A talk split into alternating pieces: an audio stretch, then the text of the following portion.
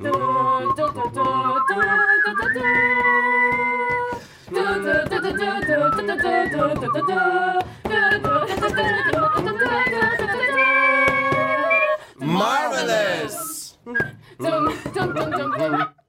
Werter Helge. Werter Martin. Once you realize what a joke everything is, being the comedian is the only thing that makes sense.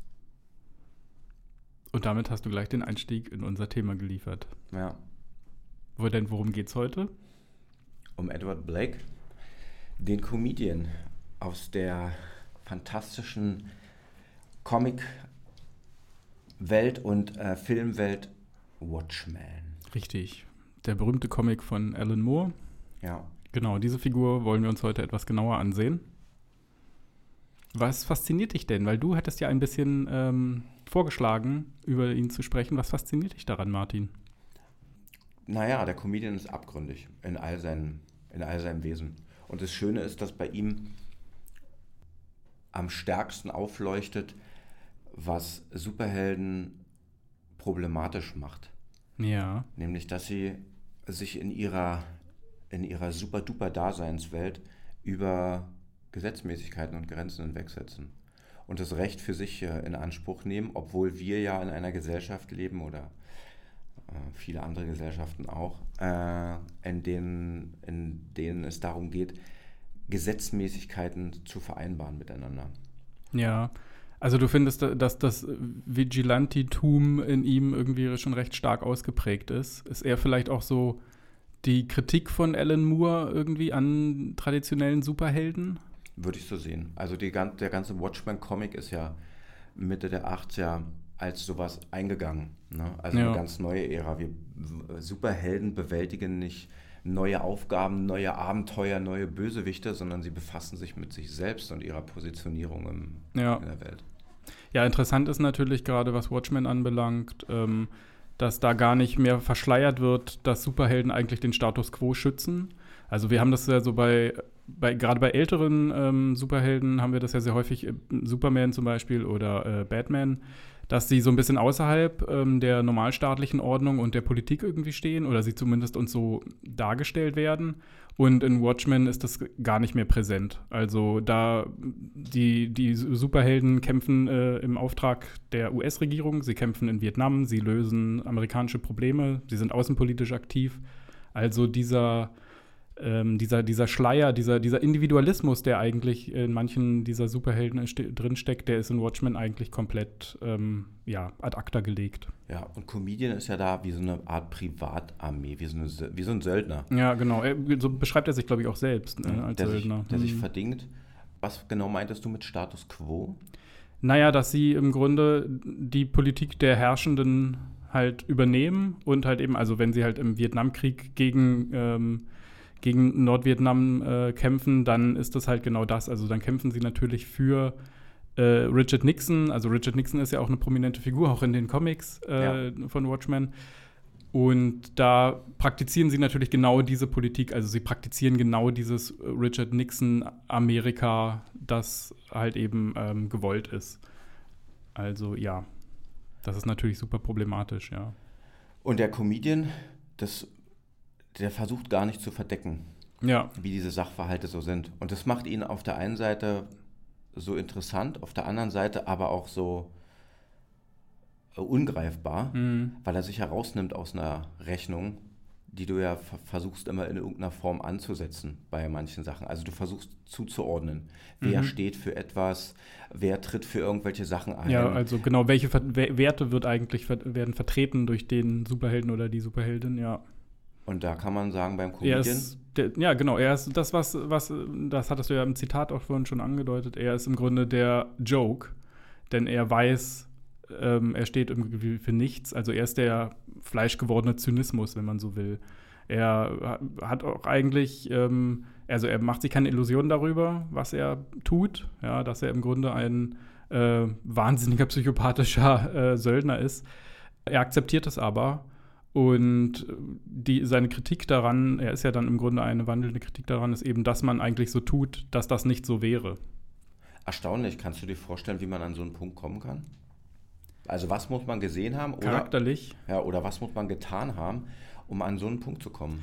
Naja, ich würde sagen, eine zynische Haltung gegenüber der Weltpolitik ist ja schon fast der Normalstatus heutzutage. Ja. Also vielleicht kann man auch gar nicht anders, ähm, wenn man seine, seine Rolle ähm, ausübt, aber gleichzeitig sieht, wie diese Rolle halt verklärt wird, wie sie ideologisch anders dargestellt wird, dann kann man vielleicht nicht anders als letztendlich zynisch werden und ähm, muss dann vielleicht wohl oder übel diese, diese Sache auch akzeptieren. Also das ist ja, der Comedian akzeptiert ja diese Rolle auch. Und ich finde das ja auch ein bisschen paradox, mhm. dieses ähm, in Anführungsstrichen aktiv bleiben, also Dinge weiterhin tun, aber eigentlich aufzugeben. Ja, genau, moralisch, ethisch aufzugeben. Ja, ja. Und das finde ich ist bei ihm ja also wirklich extrem angelegt in dem Charakter und finde ich erstaunlich und kann ich mich auch nicht hineinversetzen, mhm. dass man mit Sachen wirklich so final abschließt, äh, dass es da kein Rankommen mehr gibt in irgendeiner Art und Weise. Ja. Ja, das stimmt wahrscheinlich. Und das macht ihn besonders düster. Mhm. Und, ne, weil er ja trotzdem als, als Held in der, in der Reihe noch in gewisser Weise aktiv ist. Ne? Er ist äh, tätig ja. äh, für die Regierung, steht also auch auf der Seite der Politik mhm. und damit für eine Gesellschaft oder für eine, für eine Macht in der Welt. Ja. Jetzt ist ja ganz spannend, die Ereignisse von Watchmen ähm, werden ja ausgelöst durch seinen Tod. Das heißt, er ist ja im Grunde damit schon nicht mehr, nicht mehr da, zu dem Zeitpunkt, als der Comic eigentlich beginnt. Ja.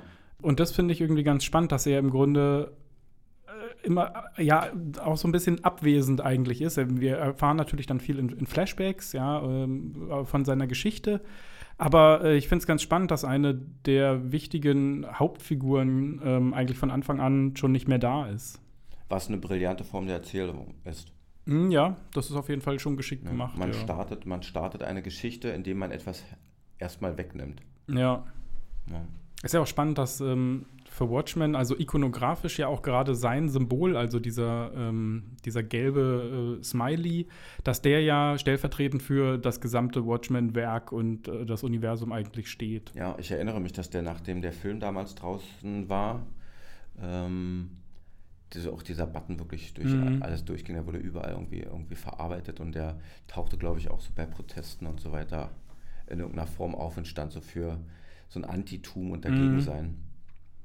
Ja, das ist ganz witzig, ne? Wie so die Guy Fawkes-Maske irgendwie von V for Vendetta oder so. Ja. Ähm, dass das dann ja von so einer Gegenkultur eigentlich so ähm, benutzt wird, dann als, ja, als, als anti-autoritäres äh, Symbol. Und in gewisser Hinsicht denkt es den, den Comedian schon richtig, aber natürlich ist das Problem, dass er ja auch eigentlich das nicht so richtig ist. Also er taugt nicht als Vorbild wirklich. Nee, nicht so richtig, genau. Er, einem, er ist brutal, er ist ein Vergewaltiger. Ja. Er ist wirklich respektlos gegenüber allen menschlichen Grenzen, die man sich so vorstellen kann. Er ist ein Sadist. Ja, und er arbeitet ja für die Autorität auch im Grunde genommen. Also. Und er arbeitet für die Autorität. Ja. Also er steht eigentlich er auch auf einer falschen Seite. Ja, es ist nur so diese, diese zynische Geisteshaltung, die ihn eigentlich so ein bisschen als Anti-Helden dann ähm, ja, quasi verfügbar macht irgendwie äh, und dann halt eben adaptionsfähig für halt äh, ja, andere Bewegungen, die halt dann anti-autoritär sind. Könnte das auch was damit zu tun haben, dass der vielleicht von menschlichen Prozessen extrem weit entfernt ist durch, durch sein Heldentum? Ich habe mir mal überlegt, wenn ich es mir jetzt mal ganz flach runterbreche, das Klischee, was man so von Wall Street-Leuten hat, dass die mm. so in ihrer eigenen Bubble leben, ja. also wirklich massiv in ihrer eigenen Bubble, da nur noch äh, an, an Finanzmärkten, die wirklich abgeschlossen für sich selbst existieren, im gewissen Rahmen existieren, dass die auch zynisch so auf die Gesellschaft gucken ja. und auch so mit, mit, mit, so einer, mit einer gewissen Arroganz. Das ist jetzt ein Klischee, was ich sage, aber das ist mir als erstes in den Kopf gekommen, als ja. ich an den Comedian gedacht habe. Und die anschließende Frage, die sich daraus für mich ergibt, ist immer, wie weit muss man denn weggehen, um dann so zu werden? Ja. Oder wie weit driftet man und wird man geschoben vielleicht? Ich glaube, du, du bist da schon an was dran. Ähm, also an deiner Erzählung musste ich jetzt sofort dann zum Beispiel an Wall Street, den Film von Oliver Stone, denken. Und die Porträtierung von Gordon Gekko. Ja. Der ist ja auch letztendlich jemand, der seine Rolle komplett verstanden hat, ja, der sich keine Illusionen darüber macht, dass er hier irgendwie etwas Gutes schafft oder so, ja. Also er weiß, er ist gierig, er macht es, um Geld zu verdienen und er weiß, dass er anderen Menschen damit schadet. Aber er fühlt, fühlt sich damit halt berechtigt, er fühlt das komplett aus. Also diese, so eine zynische, ja, Wissenshaltung ist nicht unbedingt etwas, das man jetzt nur, ähm, weiß ich nicht, bei Leuten halt findet, die halt eben vorgeben, irgendwie eine antiautoritäre Haltung oder gegen das Establishment zu sein, sondern die funktioniert halt eben auch bei Figuren, die eigentlich genau für dieses Establishment eigentlich stehen und ihre Rolle aber halt genau wissen und die nicht halt äh, irgendwie verklären. Und da würde ich sagen, ähneln sich dann halt ähm, Figuren wie Gordon Gekko oder der Comedian dann schon. Was ich ganz spannend finde, dass du Gordon Gekko erwähnst, ist ja auch so eine Gestalt der achtziger. Mhm. Glaubst du, dass das was, äh, dass der, das Erscheinen der Watchmen-Comics was mit der Zeit auch zu tun hat, dass es was Zeitgeistiges damals hatte? Ja, das kann ich mir auf jeden Fall vorstellen. Also ich würde sogar noch weitergehen und das auch zum Beispiel auf ähm, Bret Easton Ellis-Figuren ähm, erweitern. Also die Hauptfigur in American Psycho zum Beispiel ist auch eine Figur, die ganz stark ähm, genau diesen Zynismus eigentlich so dieser der achtziger ja, in, internalisiert. Ich glaube, Ähm, dass, dass das da was ist, also dass da kulturell etwas entstanden ist. Ähm, ja, also dass natürlich mit dem, mit dem Ende, der, Ende der Counterculture in den siebzigern, dass da dann so ein, ja, so ein, so ein Zynismus in, der, äh, in die Kultur Einzug gehalten hat, die ganz stark diese Figuren durchzieht. Und damit ist natürlich auch eine gewisse Kritik irgendwie verbunden, aber halt eben, ja, weil das ja immer auch Protagonisten dieses Systems sind, ist, kann man auch immer ein bisschen spekulieren, wie weit das dann eigentlich trägt. Ja, und was tut man denn letztendlich gegen, gegen, gegen solche Persönlichkeiten, die so abgeschlossen für sich leben, also die nicht mehr zugänglich sind? Für, ja, ja die, für den Veränderungswillen auch an sich oder an, an ähm, ihre Umwelt halt auch komplett aufgegeben haben im Prinzip, ja. Ja. Insofern ist es vielleicht logisch, dass der Comedian als erstes stirbt. Ja, das, das passt wahrscheinlich tatsächlich ganz gut, ja. Ist ja, er ist ja dann auch erstaunlicherweise merkwürdig verzichtbar. Ja, also nicht, weil er ja die ganze Geschichte startet im, im, in Watchmen und das auch einen Grund hat, aber dass er ausgesucht wird, ist das sozusagen vielleicht auch eine Folgerichtigkeit. Mhm. Er ist so weit außerhalb der Gesellschaft, dass er überhaupt keine Verbindungen und irgendwelche Kontakte mehr hat. Ja, das macht wahrscheinlich auch für den Plot ja im Grunde genommen Sinn, weil die, ich sag mal mehr, oder wie die idealistischen Figuren äh, in, ähm, der Watchmen, äh, wie halt hier Night Owl oder auch Doktor Manhattan, die werden ja noch gebraucht in dem großen Plot. Es gibt diese eine tolle Szene, also nee, toll ist sie ja nicht, aber in der der Comedian seine Geliebte erschießt, mhm, in Vietnam, die schwanger ist, ja, und sich, und dann sich, ich glaube, es ist äh, zu Doktor Manhattan umdreht, mhm, und genau, sagt, du hättest die Chance gehabt, das zu verhindern. Du hättest meine Waffe in Luft auslö- auflösen können, aber du hast es nicht getan. Genau, wo er ihm vorwirft, ja, dass er genauso kalt und emotionslos ist, wie halt eben der Comedian selber, ja. Ich glaube, das ist eine der besten Szenen, die ich so auf so einer Comic-Ebene g- kenne. Weil die, also die ist unfassbar traurig, mhm, äh, weil sie das menschliche Leid wirklich in einem großen Maße aufreißt und sichtbar macht. Ja. Und ich habe selten so viel Missglauben an die Menschheit und an das Gute im Menschen erlebt wie in so einer Situation. Ja, ja, da steckt viel Pessimismus drin, ja. Das so ist natürlich auch so ein bisschen so ein Erschrecken einfach vor. Ich meine, Doktor Manhattan ist ja de facto eigentlich Gott. Ja. Ähm, er kann ja tatsächlich wirklich alles. Ähm, und da dann natürlich irgendwie festzustellen, okay, menschliches Leiden, Gott ist dem einfach indifferent gegenüber eingestellt, ja. Also ähm, es ist nicht mal so, dass Eine, eine, dass jemand, der gottesähnliche Kräfte hat oder sowas, dass das Leiden begünstigen würde. Das ist gar nicht die Intention, sondern äh, es wird nicht befördert, aber halt eben auch nicht verhindert. Also es ist wirklich komplett, ähm, ja, so ein bisschen egal. Ziellos, genau, ja. Ja. Ja. Würdest du aber sagen, dass der Comedian zerrüttet ist am Ende seiner, seiner, seiner Tage? Äh, ja, so wird er ja ein bisschen auch dargestellt visuell in, in dem Film, äh, hatte ich so das Gefühl. Ich glaube, ja, also dass er in gewisser Hinsicht ja so, so diesen, diesen, diesen Weg der inneren Selbstzerstörung oder sowas, dass der, glaube ich, schon ge- gegangen ist. Also vielleicht ist dann der Zynismus auch nur so, so dieser dünne Schleier irgendwie, den man dann aufbaut, um halt irgendwie so zu tun, dass einen ja das moralisch dann doch nicht tangiert. Ja. Aber vielleicht ist man am Ende dann doch stärker davon betroffen. Ja, Zynismus als so eine Schutzkapsel. Ja, genau. Sich, ne? Das praktizieren ja viele, ja. Ja, Genau, das haben wir ja auch, ist ja also im politischen Kontext. Ja. Sieht man das ja auch, dass du dich am leichtesten abkappelst, indem du andere abwertest.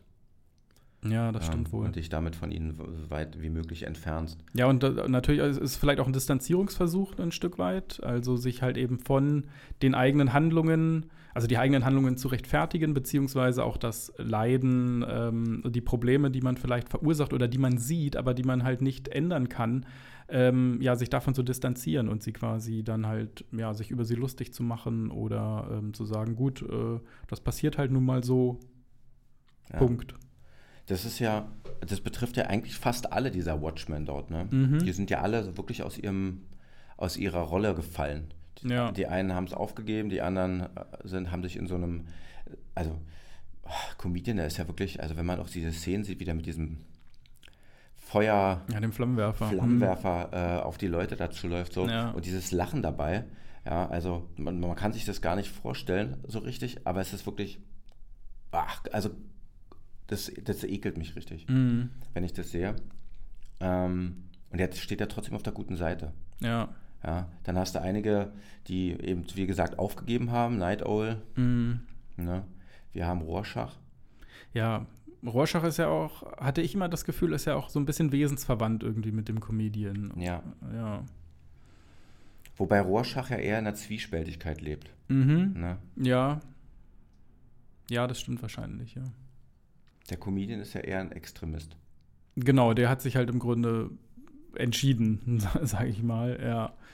Genau, aber beide haben so diesen, so, so einen sehr aggressiven, so ein sehr aggressives Auftreten und sagen wir mal, leben auch so ihre, ihre Gewaltfantasien durch ihren Superheldenstatus auch irgendwie sehr stark aus. Ja, wobei Rorschach ja wirklich, also seine Aktivitäten wirklich in den Dienst immer noch des Guten stellt. Genau, daran, ja, daran verzweifelt er ja dann auch. Genau, der Comedian ist ja da anders. Also der hat ja gar keine, gar keine, gar kein Buch mehr, was rechts und links hat. Ja. Sondern äh, der ist ja wahllos in dem, was er. Ja, stimmt. Die sind auch ein bisschen ähnlich dadurch, dass sie eigentlich gar keine Superkräfte haben, ne? Ja. Also sie sind, glaube ich, weiß ich jetzt gar nicht, ob es die einzigen sind, aber. Der Comedian hat, ähm, hat ist eben so ausgebildeter Nahkämpfer. Mhm. So, ne? Ja. Und, und zeichnet sich durch eine wirkliche emotionale Kälte aus. Also. Er hat überhaupt kein Problem, überhaupt jemanden umzubringen. Ja. ja. Empathielosigkeit als Superkraft. Ja, ist schon krass, ne? Also ich finde es schon erstaunlich, dass dieses Comic auch in den achtzigern rausgekommen ist. Ja, weil es ja, ist ja eine Replik auf Amerika in irgendeinem ja, ja. Rahmen. Mhm. Und auch eine Abrechnung mit, äh, mit, äh, mit, mit, mit Comichelden und dem Heldentum. Richtig, genau, ja. ja.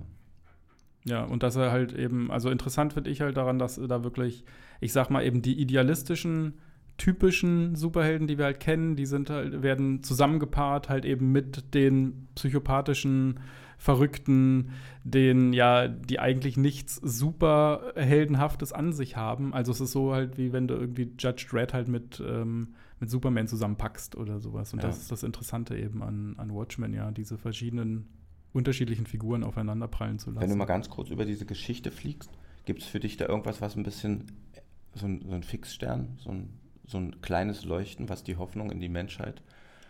Ähm, naja, vielleicht in so, in so zwischenmenschlichen Sachen oder so ist das ja dann doch irgendwie immer da. Und äh, ich finde auch fast, dass der Film da sogar noch ein bisschen einen optimistischeren Ton anschlägt. Äh, natürlich auch so durch die Art und Weise, wie Schau- die Schauspieler und Schauspielerinnen das irgendwie transportieren.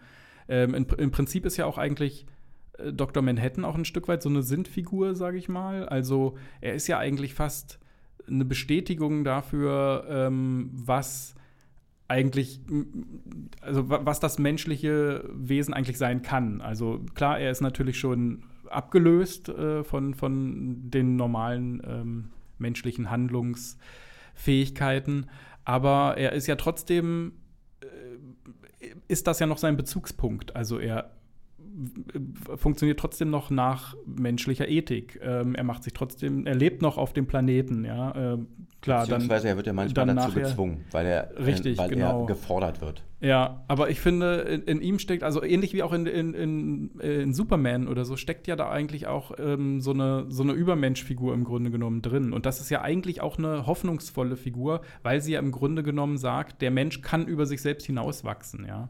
Also klar, jetzt auf, auf der Ebene irgendwie, dass, dass wir tatsächlich irgendwie fliegen können, wahrscheinlich nicht. Aber natürlich äh, so, ist so dieser Selbstverbesserungsantrieb ist dann natürlich ganz stark drin. Ja, er kann sich über Zwänge hinwegsetzen. Ja, genau. Und also, er kann selbstlos sein. Ja, genau. Also und äh, Doktor Manhattan führt ja auch Beziehungen oder sowas. Ja, also ja. ich glaube, gerade so in so zwischenmenschlichen Sachen ist dann doch noch äh, ja, etwas Hoffnung da. Entgegnerfrage. Wann warst du das letzte Mal selbstlos? Selbstlos, oh Gott. Ah, ich wünschte, ich könnte sagen, dass ich es jeden Tag bin, aber ich weiß es ehrlich gesagt gar nicht so genau. Ich hoffe, ich bin es manchmal in kleinen Dingen und werde da irgendwie immer besser. Amen. Bis zum nächsten Mal, Helge. Bis zum nächsten Mal, danke. Ciao.